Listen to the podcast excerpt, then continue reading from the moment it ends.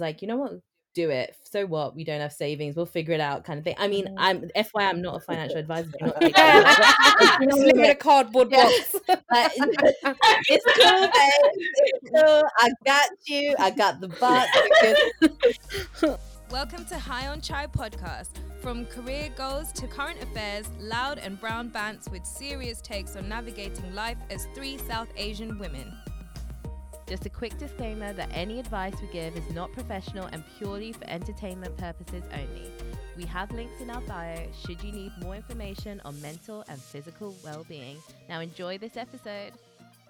Hi everyone, welcome to episode two of season two of High on Chai. I'm Sorry, I'm excited. Jamie, where's your excitement? I'm laughing. I wasn't sure if we were doing that or not. Oh. Okay, do it again. Do it again. Do it again. Lil. Sorry, sorry. you know, you know what? No, No, no, right. Okay.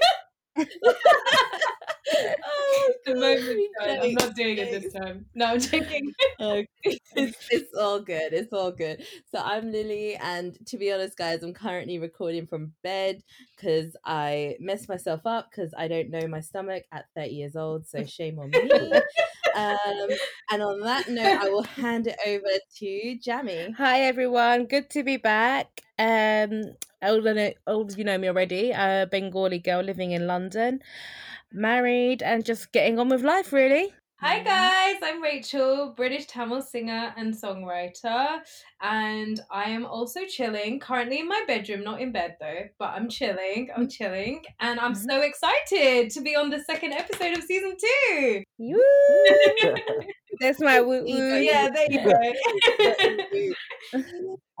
So we have the great pleasure of having our first ever guest, and his name is Ram, and his platform is called Desi Brotherhood. Ram, do you want to tell us some more about Yeah. yourself and your? yeah thanks so much for having me guys um so yeah my platform is called desi brotherhood it's on instagram um so i basically write some blogs and content on things that i've witnessed um from my like childhood to adulthood or things that i've experienced and yeah the main reason why i created the platform is because i didn't really find many south asian men having a place to go to Mm. that was um kind of relatable to the issues that they were going through, whether it was like mental health or cultural pressure, pressures that they feel, um, even certain experiences from like addiction, abuse, domestic violence. Like it was never really told from a male's perspective, and, and I Mm. thought there was some really inspiring um, female pages on Instagram, especially within the South Asian community. Um, but I was like, you know, where, where's the men's pages? Um, and then I Mm. and then I kind of realized that that also the services in the UK with like mental health services, they're all kind of catered around um, maybe like white people and not really understanding of like Mhm. yeah. the pressures um, and problems South Asian men may be going through and Mm. why they neglect from going for like help, especially um, to the services that are out there. So then I was like, you know what? Let me create a page and see if it resonates with people. Um, so I started it in lockdown, which is like what most um, pages and people have been doing.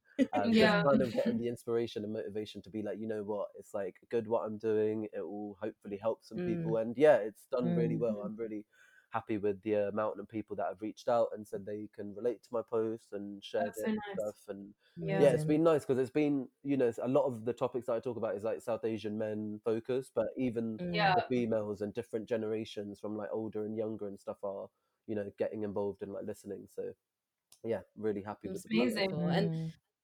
I love that it's called brotherhood as well because it, we're all big on family. here, Yeah. And I think there is Mm. something more about having um, that sort of bond that goes beyond friendship because I think we need more of that kind of love that resonates with um, families because, especially South Asians, we relate more to a family um, kind of setup, but also in terms of expectations. Mm. And on that note, um, I'm just going to go straight into the questions. If you guys are good Yeah, with let's do Topic, it. topic, the Yeah. topic. Dive in.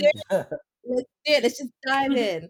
Um, so, firstly, Ram, we'd love for you to help us gain an understanding of um, male expectations as a South Asian man, but also just um, as someone who's kind of trying to become aware of their own identity along with these expectations from your family? Yeah, so um, I guess like the pressures and stuff that we deal with as South Asian men is very much similar to like what women have to go through as well, but it's just in like a different, I guess, style or way in the sense of, you know, like we were saying, you know, family is such a big part of our community. And um, I think a Mm. big part of me um, and my family is, you know, my dad is always like reminding me and telling me like how I've got to carry on the family name, how I've got to be there for the Yeah. family, especially Right. like when he passes away as like the lead of the house. You know, he's always like expecting to put that pressure on me to like look after family and stuff. And Mm. I think like a lot of my mates and stuff, they go through the same thing, and um,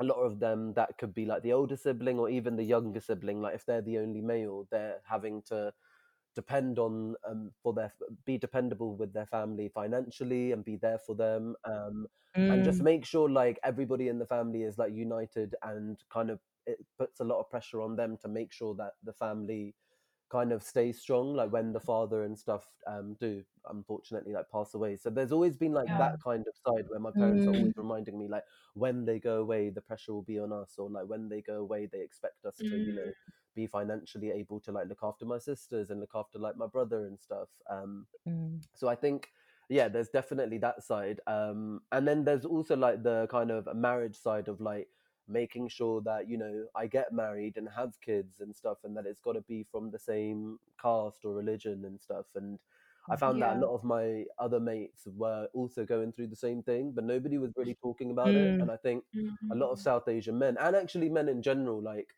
because we're not really um open about discussing our issues a lot of the time we'll be thinking oh it's Mhm. just me going through this oh it's just my unique experience and we never really have like that bond which i think a lot of women do that sisterhood kind of Yeah. support um, Yeah. and i guess a lot of men just think that it's them going through with it and their pressures are for them to kind of be quiet on or be silent on and not really raise it as a problem in their life so then um, a lot of men just end up suffering so so yeah Yeah. Mm. And it's and it's so um interesting that you brought up silence because I think a lot of us um mistake that silence for strength. Yeah.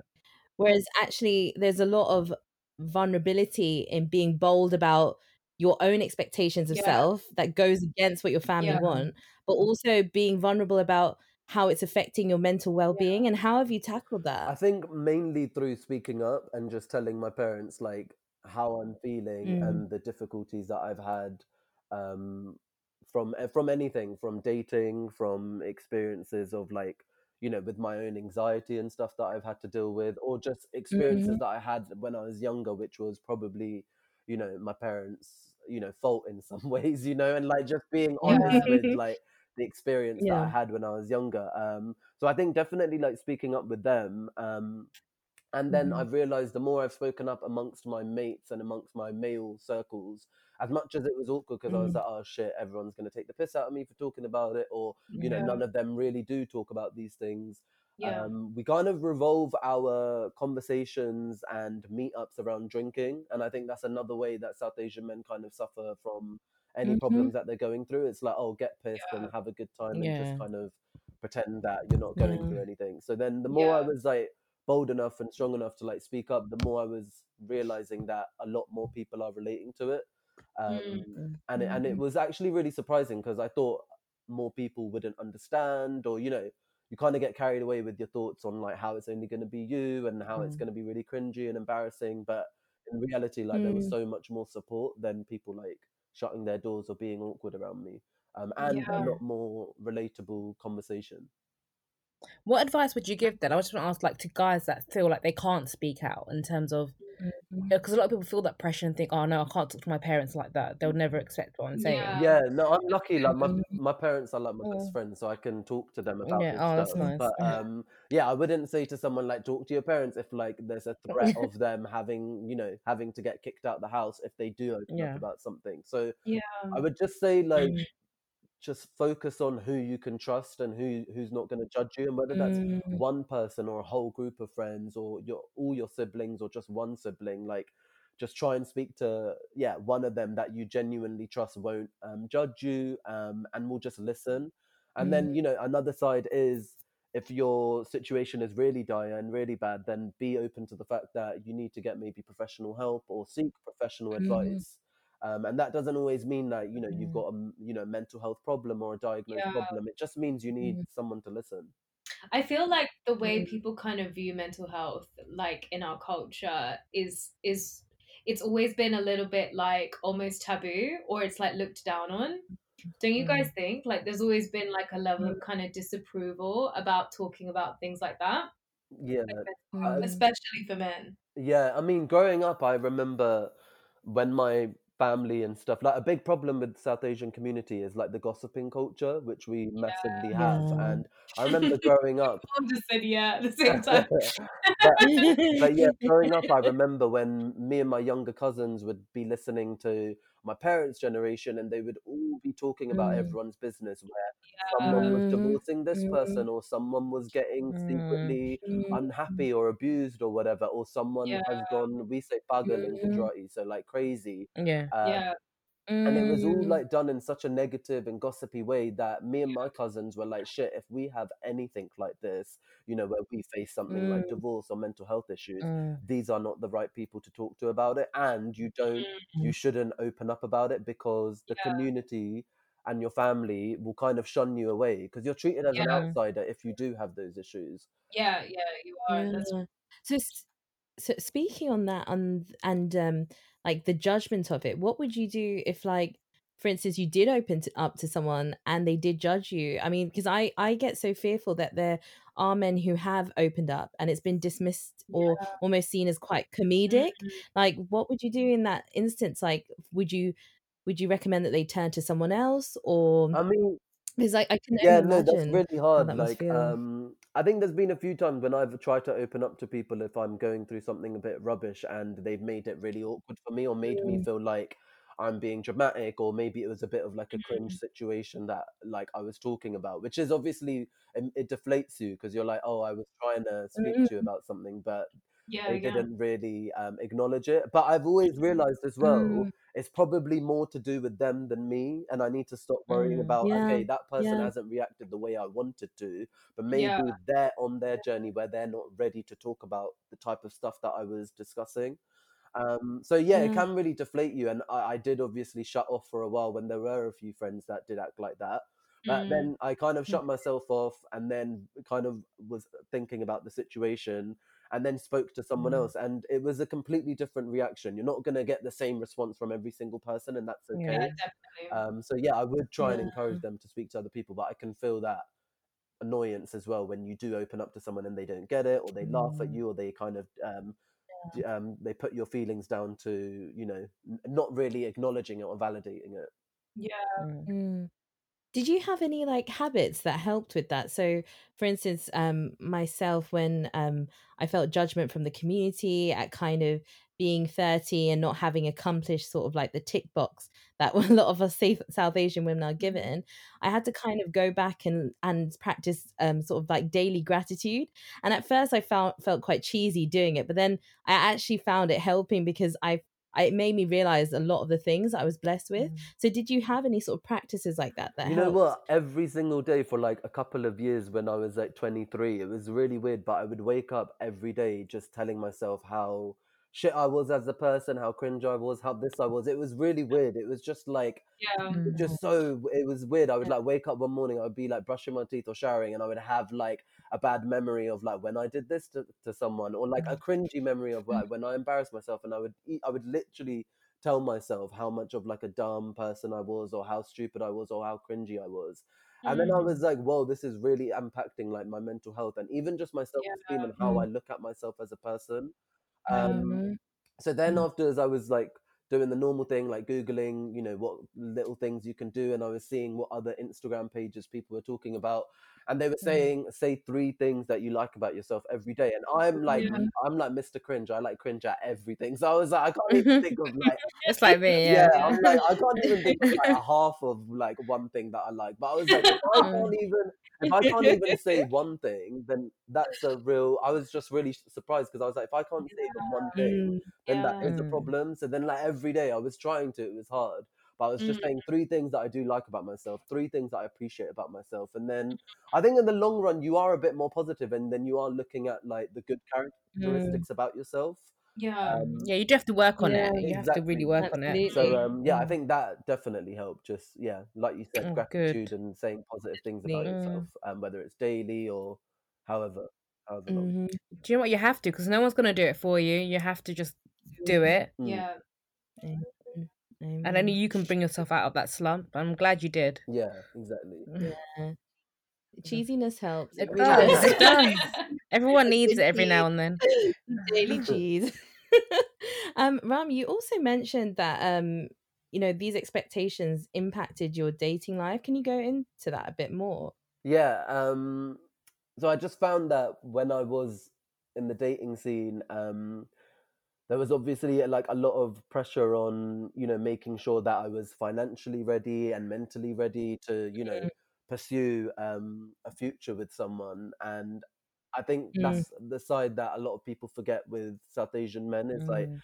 females get the pressure of making sure that they get you know married by a certain age because of like biology like when they want to have kids and Mhm. stuff but the Sure. pressure on men is making sure that you have your finances ready and that you're capable to you Mm. know buy a mortgage buy a house um and do all these like extravagant things like go on holiday and stuff with your partner and you know i was lucky enough that i do have a job which was stable and i did have those things but when i Mhm. was talking to other guys and other friends of mine and stuff when they weren't financially ready or capable of you know even going on a Mm. date that can cost a lot um they would Yeah. just push it aside and not focus on it and there was this this expectation that your value as a man is based on how much you're earning and your salary and if you're Mhm. able to kind of manage your future and stuff. And unfortunately with some people you know that's not the case because of whatever reason um some people figure out what they want to do a bit Mm. later or the industry that they're in is just not an industry that you know spends a lot of money and where there's not really a high salary. So I guess a lot of my like mates Mm. and stuff were putting aside things like dating, even though they really wanted it. But they were saying how the pressure Yeah. of meeting, especially a South Asian female, where um, they want to make sure you've got your shit together and they want a man Mm. that's stable and stuff. And I've I've Mm. Yeah, because that's what we're that. taught. We're taught, oh, you have to get someone that's like this Mm. and this and this. Mm. Like, they have to have a good degree, a good job, and that and that's so ingrained in us from a young age. Yeah, Yeah. and I get that as well because, like I was saying Mm. to you guys um, earlier on a call, um, I Mm. think that comes from the matter of survival for South Asians. You know, coming Yeah. into a country, whether you're an Yeah. Yeah. immigrant, refugee, or whatever, and you know you have the means to survive for like just living, food, just a roof Mhm. over your head. And I think Yeah. South Asian girls obviously want to make sure that the guy that they're with has that stability, which is completely Mhm. fair enough from the upbringing they've Mm. had. But Mm. I think there's The a problem. Like it's not. It doesn't need to be like that. It doesn't need to be Exactly. in those kind of gender roles anymore, Yeah, right? And I think like the problem is is yeah, you want to have make sure you've got financial stability, but um, Mhm. I think a lot of men Mm. feel like if they aren't able to do the other things like buy a mortgage or even extravagant things for someone, maybe they're not capable of dating, or maybe they're not dateable. I Oh, definitely have met guys that have felt like yeah. that. Yeah. Mm. And do you think that the ch- tick box that they like that South Asian parents have for their daughter-in-law then kind of impacts what like the guys find attractive? So say for instance like fair and oh, lovely God. and has to have a degree but they're willing to like, you know, drop all that and have a baby by 30. Do you think that guys almost forget like that actually no, what do I really like? Do they even take that time to reflect and be like is that what my parents are attracted to? Do I even want that? Yeah. Do Yeah. I, yeah. Yeah, no, I mean that's a really good question because I think a lot of um, my friends, especially, like they will date someone and take in consideration like if their parents will like them, if they're like a good Indian girl or good Asian girl, whatever. Mm. Um, and I think that pressure does come in. Um, but I mean, I don't know. It also depends on the person. Like for me, like the mo- more important things, like are you know, if they communicate what's important to them, their values and stuff. Um, but I do find there are a Mm. lot of South Asian men that do fall into the pressure of worrying about if she cooks, if she cleans, will her parents, you know, will their Mhm. parents like her? And then I think another part which is really difficult for brown guys is you know, with women, I totally get being the new daughter-in-law. There's a lot of stigma around that, and there's so many Mm, crazy Mm. stories that we've heard from our own moms, our aunties, and stuff, where they were the daughter-in-law Mm. and the shit that they had to go through with their family for being that new Yeah, daughter-in-law. yeah, But then there's yeah. also that side Mm. when a man has to manage that. So like the family doesn't like the new Mm. daughter-in-law, and then the daughter-in-law doesn't like your family. And I've met so many of my Mm. uncles, um, and even like people in my immediate family actually that have had to decide or try and manage everybody's expectations of each other. And it's like sometimes the South Mm. Asian man is felt like you know they're in the middle of like trying to keep the wife happy, but also trying to keep the family Mm. together as well. But you know, Um, sometimes I feel like that's why people pick certain partners, like not in a bad way, but like because they just cannot be bothered, like with the, all the Mm. effort that comes with potentially Mm. choosing someone that you want. Like, you know, do you know what I mean? Like, I feel like sometimes Yeah. people settle because they kind of feel like I just can't be bothered to deal with all the drama that comes with the family Yeah, just keep the peace. Let me just pick someone that the fam family's gonna peace. like, and then we're done. Yeah. Like, Yeah, you know. no, I mean, especially like my uncles and stuff, like that generation, Mm. they all did that. You know, they Yeah. tried to date Mm. people that were a different caste, maybe even a different religion, but still brown. Right. Mm. Um, Okay. and then they had to settle down with someone that was just good on paper in the sense of they're from the same community, they've got a good family background and family check and stuff, um, Mm. And maybe they have a good enough job. And then Mm. they they just thought, you know what, this is a safer option Yeah. clearly my family are never going to accept like someone else that I want to be with. Right. Mm. Wow. I mean, like, I feel like so far it feels like the expectations of South Asian families can be quite negative because they they're quite superficial.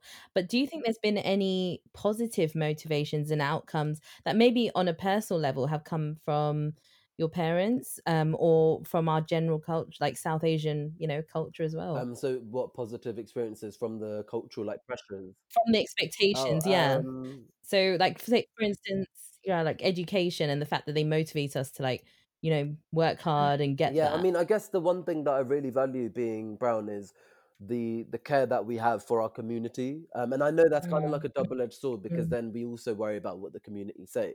But then, Mm. like, the positive Mhm. is the fact that you know you can go to any auntie, uncle's house or friend's house or whatever, Yeah. and if Mm. you've got a problem or if you need um, help or whatever, they will be there to support you. Yeah. Um, and Mm, and give that's true. advice like it's a very like homey feeling like even when i go to my other friends houses and okay yeah obviously you know i'm their son daughter's friend but there is that kind of environment where you just feel Mhm. accepted and very like homey about it and a Mm. family oriented like experience so Yeah. i think that's been yeah the most positive We got one positive, so that's good, guys. No, no, I know what you mean. It's a positive. It's a what- positive. Like we are, we are a very community based kind of Yeah. culture. There is Mm. a lot of beautiful things That's that come from that. But like you said, it is a double edged Yeah. sword. But Mm, I think Yeah. that's why everyone tries to kind of take the best from both parts, right? Mm. exactly Mm. I wonder if that gossip of the community and those expectations, although um, there is that one side where it can have a huge impact on your mental well being, I also wonder if there's another side that has made us more resilient. Mhm. Mm. Yeah. Um, what are your thoughts on that, Ram? Yeah, I mean, I think nowadays we're becoming a lot more resilient. So when my parents are hearing people be gossipy about someone because they've had a divorce or mental health issues, now from, you know, experience, they are now educating people and saying, you know what, maybe that's the path for them and maybe we should just be supporting them and maybe we shouldn't really be having this conversation. Oh, that's Um, really so I am seeing a lot more of that compared to when I was younger and I Mhm. think when it hits home, like when my auntie she got a divorce, and now my parents are a lot more educated on how you know divorcee families aren't these outcasted people or you know people with a mental Mm. health issue because there's been a few family members of mine um uh, extended family that have had diagnosed mental health problems that you shouldn't be judging other people if they are pagal or whatever you know terminology they Mm. use so i think Mm. because they've now Mm. experienced it they're a lot more careful on how they talk to people and how they gossip and it is becoming um i think a lot more yeah just careful on what people are saying Yeah, I think that's like half the problem, isn't it? No one's really experienced it themselves. It's not close to home, Mhm. so they have no Mhm. idea of how to deal with it or talk about it or even understand it Mm. Mm. until it actually hit, impacts you. And I think that's a lot of issues with, especially families like back home, no one talks about it, no one recognizes it because it doesn't really. They just brush it off, or like they think you're possessed or something like that, or there's something really wrong with you. Mm. It's not really acknowledged in Mm. that way, but it is good that now it's getting a lot more. You know, it's highlighted a lot more, and a lot more education is going on around it as well. Yeah. Mm. There's Mhm. an openness to learn Yeah. that I love about our parents. Mhm. Um, I'm seeing that in in the South Asian community, especially maybe not so much like um our grandparents, but definitely our parents and you know people who are sort of um second Mm-hmm. generation in the UK and Canada and US. So I'm hopeful. I'm Yeah. hopeful. Do we? No, there definitely has been a change. I agree. Mm. Mm. So you do think that w- we will go against the grain, or do you think there'll be will be some who kind of repeat this kind of like gossipy auntie behavior and kind of press upon these like expectations? Yeah, no, This is for all. yeah, I mean, yeah, no, I just, I think sometimes it is really hard because you've learnt that behavior. It is really hard to dismantle that. So Mm. even when I see people doing it my age, I mean, I Mm. used to like be judgy Mm. before and be like, oh, what a, you know, twat Yeah. for like doing that, and like, or, or I would just kind of say, oh, they're such a typical Asian. Like we call each other that, right? In our Yeah, yeah. new generation, oh, they're Mm. such a typical brown person. They're such a typical Asian. So when people used to do that. I used to Mm. just call them, yeah, I guess a typical Indian or Mm. Asian. And but now I'm realizing Mm. that you know they're only doing what they've learned, and Mm. there's only so much that you can do with educating someone. But I shouldn't be harsh on them or.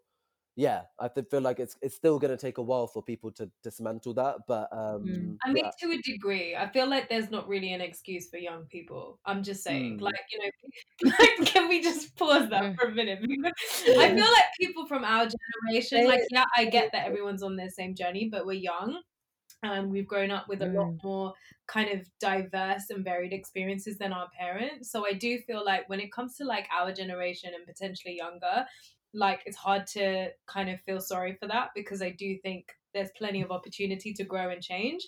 But I Mm. definitely get it for the older generation, especially if they're kind of very in their community and they don't mix with a lot of people, if you know what I mean. Yeah, I mean it's it's Mm. weird though because I think I'm really lucky in the sense of my parents are open to the fact of uh, of learning and stuff. But Mm. then Yeah, I've met yeah. other people that are my age and their parents aren't, and when they hit that brick wall of like their parents not really being open to learn and be educated, and then they're constantly around it, and then they're not allowed to, you know, go out and have the freedom to meet new people and Mhm. meet diverse people, right? Like it's so important to meet different races, different genders, and people Yeah. Different true, yeah. sexualities. But if you're literally.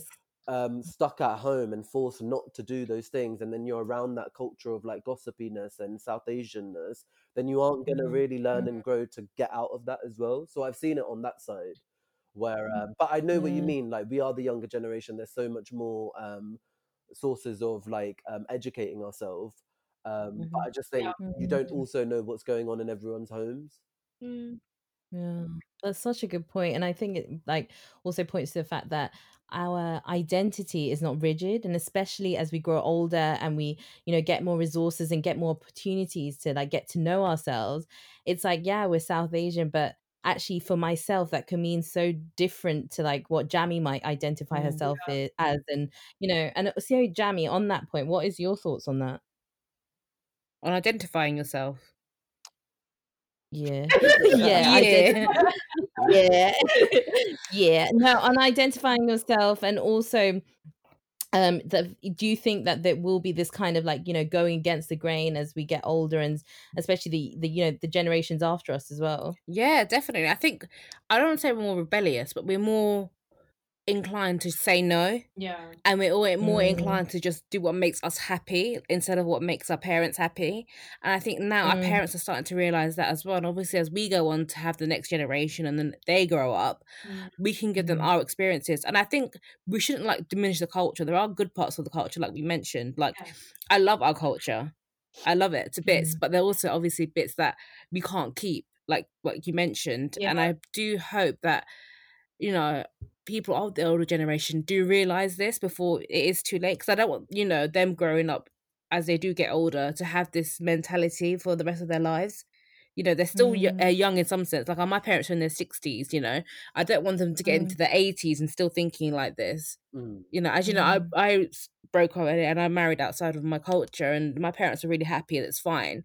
But I don't want it to be a situation where other girls feel like they can't do that or other guys feel like they can't do that Mm. just because of what their parents will say. Like you mentioned, Ram, a lot of relationships that guys get into is because they feel like they have to make their parents happy. And I hope that people Mm. can realize that you know you can break away and do what does make you happy long term. Yeah, and I feel like Mm. even if you do um, marry someone because it's good on paper or because it's gonna make your parents happy, like that's not gonna Mm. be it now for the rest of your life. Because I've seen like uncles of mine Yeah. that rely so much on like drinking just to be happy, or they overwork just so Mm. that they're not home, or they're you Mm. know on you know undiagnosed or diagnosed mental health issues and they're having to take Mhm. medication for it. So it's like it's not even like you're just marrying to keep yourself happy. You are either going to impact your future as well where it could you know um Yeah. just kind of go crazy and you could be addicted to something or try and do things to escape Mm. from your reality so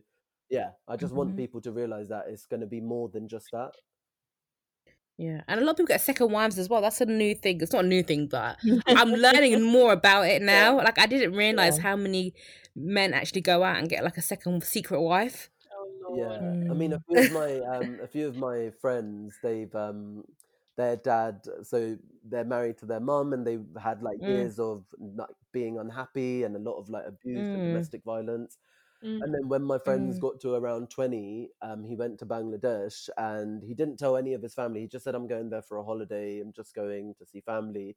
And then he Mm. called them back up and he was like, Oh, I got married. And it was just like, just landed on them that, you know, they've Mm. now got this new wife. And obviously the kids weren't happy. The Their mum was not happy and they completely cut all Mm. contact. But there was just this kind of acceptance that because I'm the man, I'm allowed to do this. Um, which is, yeah. Mm.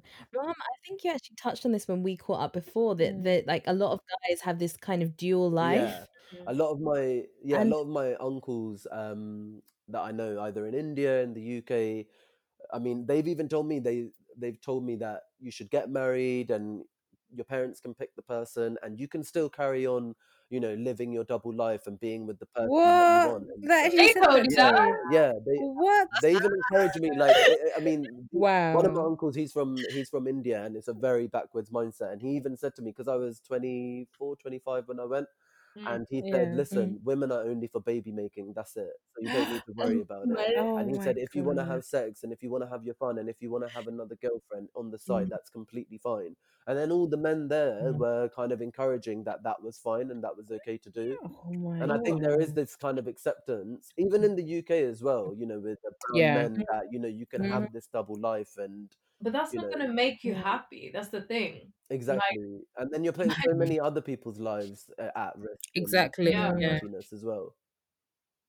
I still can't believe he just blatantly said that to your face I and know, encouraged you to do that. exactly. Um, it's surprising, but then I've also met other uncles and stuff that don't necessarily do that, but then they're depressed Yeah. and they're in Mm. depression because they had to let go of the love of their life.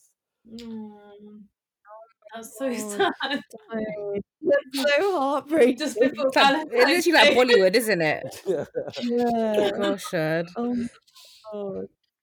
Oh, Ram, thank you so much. This has been like very insightful. Mm. But just before we go, again, when we caught up, you brought up a really good um question, which was, you know, what can we as South Asian women um be doing in our culture, but also in general for this issue and to make men feel supported to, you know, go against these expectations Mm. and live their best Mm. life. Um, yeah, I think what more that South Asian women could do is maybe I would say just understand that the patriarchy kind of harms men and boys too, and it's not Yeah. just one sided in the sense of I Mhm. completely get it that women have it way harder um, with the way patriarchy is structured and set up, but that still harms Mhm. like modern men today, um, and that's why Mm. you know men have such a high suicide rate, or they struggle with talking Mhm. about how they feel, or like we Mm. were saying, they live a double life and don't talk Mhm. about things. Um, so I think yeah, maybe I guess South Asian women should just understand that, listen more, ask questions to their brothers, friends, or whatever, even their dads, you know, and just have like a check in on them. Um, Yeah. but I think that's what more that's like more we that people can do is just like listen more and actually validate people on what they're going through. Yeah. Yeah. We definitely need to redefine masculinity in the South Asian 100. culture. I think that the moment like um you know some men decide to be vulnerable, it's seen as being sensitive Seen or like, you know, yeah, Yeah. and that they can't carry a family. But actually I would pref- like hope to be with someone who can be fully transparent and open Yeah. with me. Yeah. Um you know, and also be their self because by being their self, we can also support each other in our mental health challenges. Because I also think that on this issue, by a lot of women hide how they really feel about these expectations because they see their man as strong and that he's carrying the family financially and everything else. Mm. So they hide a lot of what they feel as well. Um, Mm. So when you guys, uh, a question to you guys, when you guys have like dated brown guys, have you seen those pressures that they talk about, or do they not really discuss it, or? I have, and I feel like they go into like a reclusive mode. Like What do they you just don't talk about it. Like they just don't li- like. From what I've experienced, they just go silent. Yeah. Like Mm. if something comes up just like shut down. serious, yeah, literally just shut down. And I was like, okay, what's going on? And I have no clue like what to do in that situation. Like, what do I do? There's nothing you can really say because they're not speaking to you, so you don't know what to do. Yeah, but like them staying silent is just numbing their pain and like Yeah. it in other like ways as well. Um, other mechanisms where they'll Mhm. um just not really want to sit with how they feel. Um, and I guess South Asian men haven't been taught to talk about their emotions and their No, Mm. and what's really going on haven't. in their head. So Yeah. sometimes it is like another language to us. Like when someone's like, "Oh, talk about your emotions, talk about how you feel." I'm like, "What the Yeah. fuck? How do I do that? How do I do this?" Because I've like spent the last Yeah. 20 years not doing Yeah. it. So now you're expecting me to Yeah. all of a sudden talk. Um, Mm. Yeah, it's it's funny because the South Asian guys I've dated have actually dated me in secret because I haven't met the expectations. oh, really? this is like the vice versa situation. you know, but I I I also did empathize because especially with religion, um, I you know, and what comes with that, and Mm. it, it did make sense to me. But also when you try, as Jam said, when you try to bring that up and you try to think of like how are we going to tackle this in the Yeah. future, there is just a numbness to it. Mm. Um, and then it for me, like looking back, I read that as coldness, but actually, Ram, the way you're describing it makes a lot more Mm. sense. Actually, empathize with them a lot more because I think a lot of us focus on female kind of sensitivity and oh they're hurt, but actually guys experience hurt, Mm. uh, be it in a different Yeah. way. And I mean, like the main thing I always found when I was dating is people would always tell me, "Oh, you're so hot and cold with me. Sometimes you're interested, sometimes you're not, or sometimes like the Mm. conversation is going well, and then other times it's not." And Mm. what what I think South Asian women or just women in general need to realize is, I think uh, you know that's not done on purpose. I think the kind of hot and cold dynamic is also like our fears on wait is this going too fast in the sense of would i be ready if this does go to marriage am i financially ready am i mentally ready am i emotionally ready so it's Mm. not like we do that for the chase or we do that for banter it's like we're also looking in ourselves like are we ready for the next step where we would have to financially take on this massive challenge mm-hmm. of you know getting married and, starting and a I think family? maybe in the case where it would be healthy to talk about that to your partner or whoever it is you're dating because you've grown up in the kind of culture where it's like well you can't talk about this because otherwise you'd be seen as weak. It like that is what i guess presents the challenge with dating Mm. And like Is that men are right? constantly focused around being strong, being man enough, Yeah. you know, um, having the balls to do this, blah blah blah. Like this is constantly being taught to us. Um, so I think being honest about those experiences can sometimes Mhm. feel like quite alien to us because we're like, oh shit, Yeah. okay, well I'm taught to just kind of suck it up and deal with it as a man.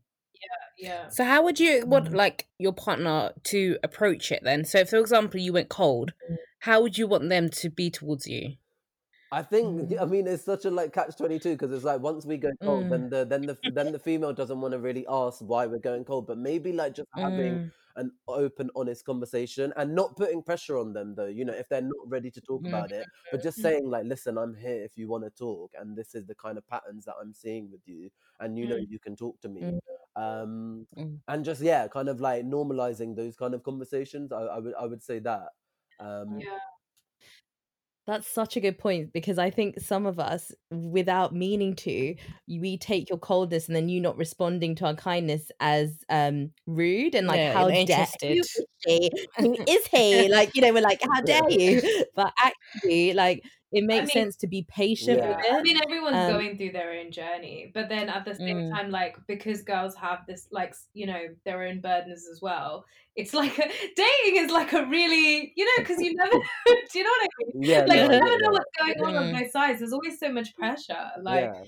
Um, That's why communication is key. It's so important. Like, So and everyone says it, but no, it's it's easier true. said than done. Yeah. Like it's so hard. Mhm. Like I'm not. I don't talk about my emotions. And I never do, and I find it so cringe. But sometimes you just have to. Yeah, same. And like, I think the other thing is communication. It's not like an easy, oh yeah, let's talk and communicate. No, Yeah, like, exactly. there's gonna no. be so many times when you guys mess up and like there's gonna be different approaches to communicating and Mhm. people's Yeah. like you know um language to things are different you know some Yeah. people might not open up straight away other way other people may have other methods of how they want to communicate things so Mm. Mhm. I think being okay with Mhm. the fact that sometimes you're going to fall and sometimes it's going to feel a bit repetitive is okay when communication Yeah. is constantly like a bit of a battle. But it's only Yeah. because you're like learning about Mm. each other. But um, Mm. but like one of my, I remember an ex of mine when she said that she wanted to start telling her parents and her siblings and stuff about about me.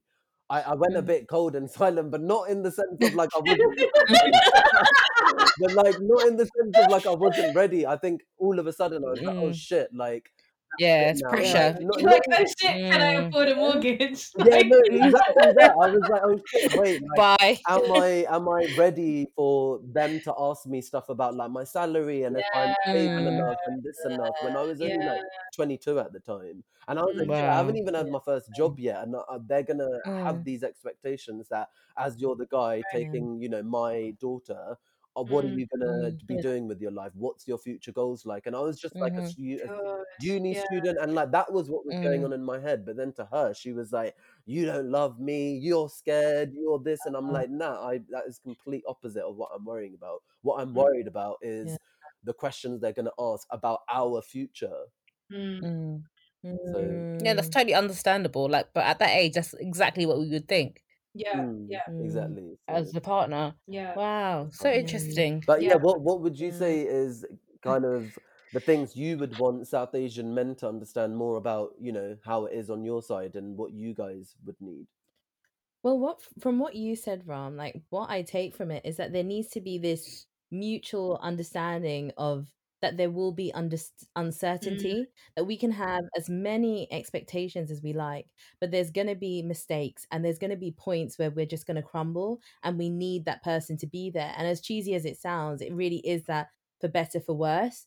Whereas I think that a lot of the time we are putting um like South Asian men on a pedestal and expecting them to be like this epitome of perfection Mm-hmm. in terms of like always providing, you know, even though our world and everything that we're going through now has shown us that it's anything but. Mm. And so it's about allowing for a space that is, you know, that celebrates vulnerability, that Yeah. celebrates us being ourselves, that allows us to be completely open. And, you know, if we're annoyed, we're annoyed, great. And that, you know, we can be weak without worry that they're going to use that weakness against us. Um, and most of all, to just have fun with these, with, the- you know, the life that's given to us Mhm. and not kind of, you know, marriage shouldn't be another nine to five in our life. It should be something that is like the expectations that you want for yourself that your wife is like, you know what, do it. So what? We don't have savings. We'll figure it out, kind of thing. I mean, Mm. I'm FYI, I'm not a financial advisor.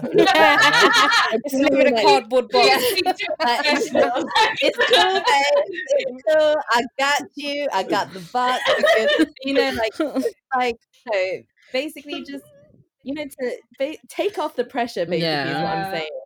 Someone who just makes you feel freedom to celebrate and be your true Mm. self. Yeah, You know, I totally agree. I told you I'm full of cheese, Ram. I'm full of cheese. No, but it's true because I think that pedestal is what like my dad really struggled with, and I remember like when growing up and stuff, he would always say, "Oh, that's all. That's all I am to you, isn't it? Like an ATM. That's all I am." And it's like Mm, the man's value is always based on like financial wealth, and mhm. even even like my Mm. uncle. I remember when I went to um my auntie and uncle's house. Um, and they were arguing at one point, and because she started earning more money than him, she started Mm. telling him that he shouldn't have um, an opinion on things in the house, like what they buy, what they do, and stuff. But for Ah, years, for like 15 years, it was him that was earning the most. But then, you know, because he Yeah. was doing well, she was now putting him down and saying that he shouldn't have um, a say on what they do with their money. And it Mm. was like a real, like, emasculate, uh, uh, feeling emasculated for him. And I was Yeah. watching Yeah, it of and I was like, oh shit. And in my head, I was only 19 at the time. I remember Mm. thinking, I've always got to earn more money than my wife. because I can never, I can never feel like that. And obviously, with my dad telling me that he felt like an ATM, and then seeing that experience with my uncle, I was like, you know, as a man, I should always be the breadwinner. I should always be the one Mm. providing. Um, but then that pedestal is just not realistic because there's going to be times when, you know, maybe I want to have a career change or maybe I'm not Yeah. in the best Mm. place financially, you know. And I think, Mhm. you know, any relationship, whether it's whatever, heterosexual, whatever, it's it's about supporting each other. It's not about your genders. It's just like Hundred all percent. It's about partnership, right? Like teamwork, Yeah, all of that. exactly. Like that's what it should really be about. Mhm. Mm. Yeah, when the other's down, you bring them up, and vice versa. You have to Yeah. have each other's backs, Yeah. yeah. and that's the only way it will really work. Did you Mm. guys see that kind of with your parents' generation, that support, or not really? Yeah, like all my aunties and stuff, like they're all housewives. They've never worked in their lives. They do rely on their husbands for everything. Mm.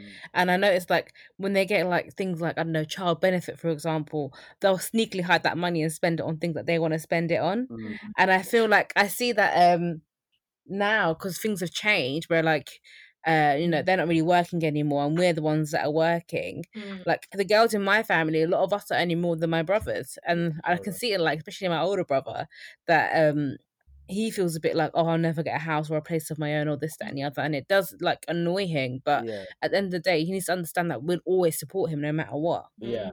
exactly. Yeah, so you always have that support, and I think a lot of people feel scared of that. That they feel like, especially men, Mm. that they have to do everything on themselves because they feel like that. But you always have to realize there are people around you that will help you. You'll never be on your face. Mm. Yeah. No. Mm. Yeah. What about you guys? Mm. Uh, so m- my family dynamic is it's pretty unique in that um my parents are separated, but uh, now you know they're best of friends, and uh, because my dad's unwell, we support him and we support each other. Um, and to be honest, it's been like that throughout. But I have to say, because of that, um, I almost felt lost as to what I should have because I'd have my aunties telling me this is what to expect from a man, and then my mum going like, "Look, okay, it would have been nice to maybe marry someone who is maybe perhaps more everyone alive. Is everyone okay?" Yeah, yeah, yeah. Something. It's okay.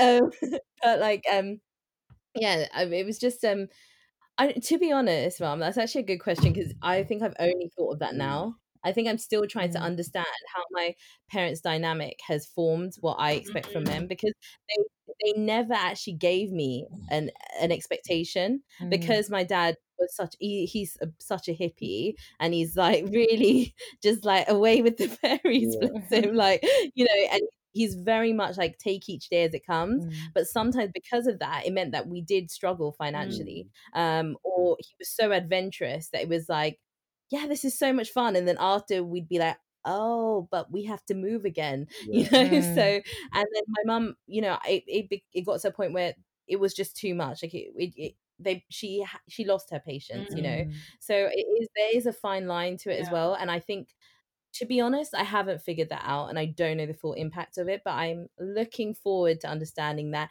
in therapy as well so that should be Mm. interesting Mm.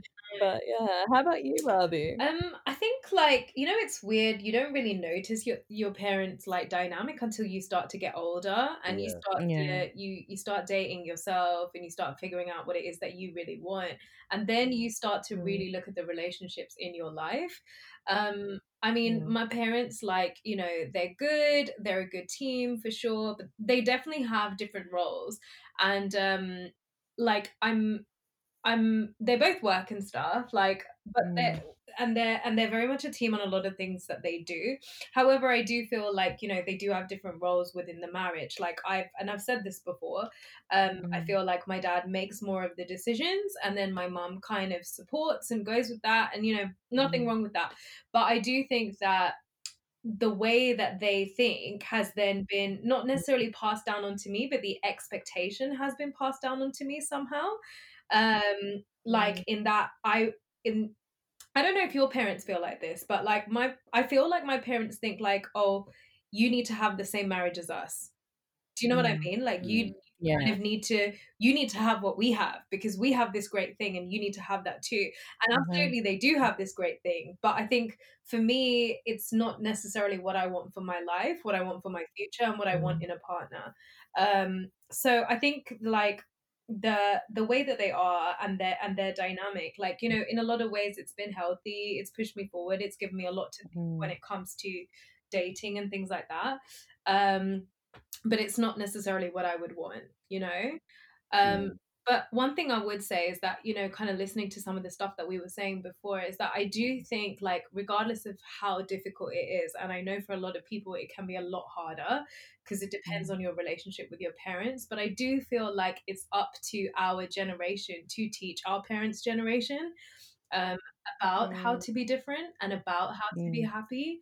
Um, and I know it's not always possible, and I know that that doesn't necessarily, you know, like Ram, it's amazing that you have this like kind of best friend relationship with your parents. I think that's beautiful, Mm. um, and I know that not everyone necessarily has that. Um, but you know, in whatever way they can, like to teach your parents like a little bit about, because you know we have had different experiences from them, and we haven't had to necessarily survive in the same way that they've had to survive and that's Yeah. given us Mhm. to a degree a luxury to Yeah. make these different decisions so they don't understand it and so we should try to help them understand if that makes sense Yeah. Yeah. Yeah. um, And Definitely. like that's been the thing for me. Like my, mm, my relationship with my parents, it's never been like this easy. They haven't been like my best friends forever. Like you know, there were times when I Mm. was younger when I really resented them, and there were certain things that I saw Mm. as a kid which I got really angry about because I was like, why did you Oh, behave this way or even act like this Mhm. in front of your kids? And it really affected me and Mm. mm, affected you know my behaviors and stuff um a- as an adult. So there were times when Mhm. I was really like resentful, but I mm, think the best way that our relationship got better was just me telling them how I want to live my life, but actually having a conversation on it, not just telling them like, you know, this is it, this is what I'm going to do, like explaining, going over in Mm. detail, telling them what I want as a future life, a future partner. And I remember like Mm. me and my parents have talked so many times about what they look for um, when they want us to get married to someone, and I was telling them what's important to me, and theirs was like stupid stuff like making sure they're Gujarati or from this caste or you know this, that, Mm. and the other, making sure they went to university, and I had to have a serious conversation on the values that I want in a partner and stuff, and they they just didn't Mm. understand that. They were like, "But surely they'll learn that once you're together," and I'm like, "You live in a Mm. different generation now. Like yeah women aren't just gonna." Do what their husband you know tells them to you know and i was like that's why it's so Mhm. important to have those and same values um so yeah i mean i i just feel like it's never an easy ride but you no have to have multiple conversations with your Mm. parents in order to get yeah to a place where it's a healthy convo about dating expectations or whatever yeah you're going Mm. through so mm, Yeah. You have to speak up to want that change and hopefully to bring that change for the generation after Mhm. after us. Um, Ram, it's been amazing Yeah, chatting to you. so Honestly, so like eye-opening. yeah yeah, Yeah. I feel like I'm gonna think on a lot, but also how I react to yeah um, you know, men and the, the expectations they feel going yeah forward. Mhm. Um, because sometimes it's very easy to kind of be um I don't know, like inside our own struggle that we forget to kind of look outside of it. So yeah that's been amazing. Any last thoughts you want to share before we wrap um oh my god you put me on the spot then uh Anything, anything, Anything. absolutely anything. uh just uh yeah keep educating yourselves keep chatting to your parents and yeah as a community i think the older generation younger Mm. generation women and men we've all got to have a seat at the table and listen to each other's Mhm. experiences yes Oh, I love that. Amazing. Thank you so yeah much for thank thank joining you us for and you having taking me Thank you. It's been so good. yeah thanks so much Yeah, before we go, Ram, drop us your handles oh again, yeah it's please. at desi underscore brotherhood on instagram nice Fabulous. Amazing. Thank you so much, HOC family, for joining us for this very interesting episode. Um, we'll be back soon with more guests. Um, and in the meantime, you can catch us on Twitter at High on Chai PC. You can find us on Instagram at highonchai.podcast. And that's it. You've been listening to High on Chai podcast, guys. Bye. Bye. Go on, Ram. Say your bye. Bye. Get in there. Have your seat at the table. yeah, exactly.